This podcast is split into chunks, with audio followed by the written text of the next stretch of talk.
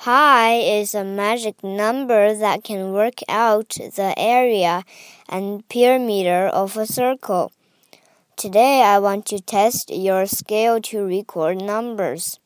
So I will read the pi to you. Please prepare the pencil and paper.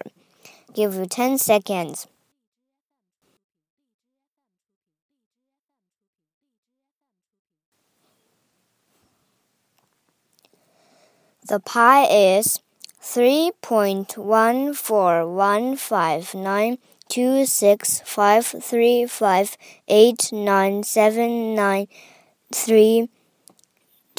three eight four six.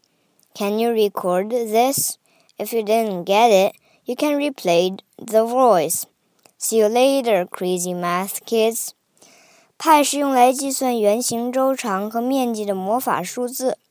今天做了一个关于派的英语数字听写测试，派等于三点一四一五九二六五三五八九七九三二三八四六。如果你一次没记下来，可以多听几遍。如果能够记下这个派的话，你的英文数字就非常棒了。祝你成功哦！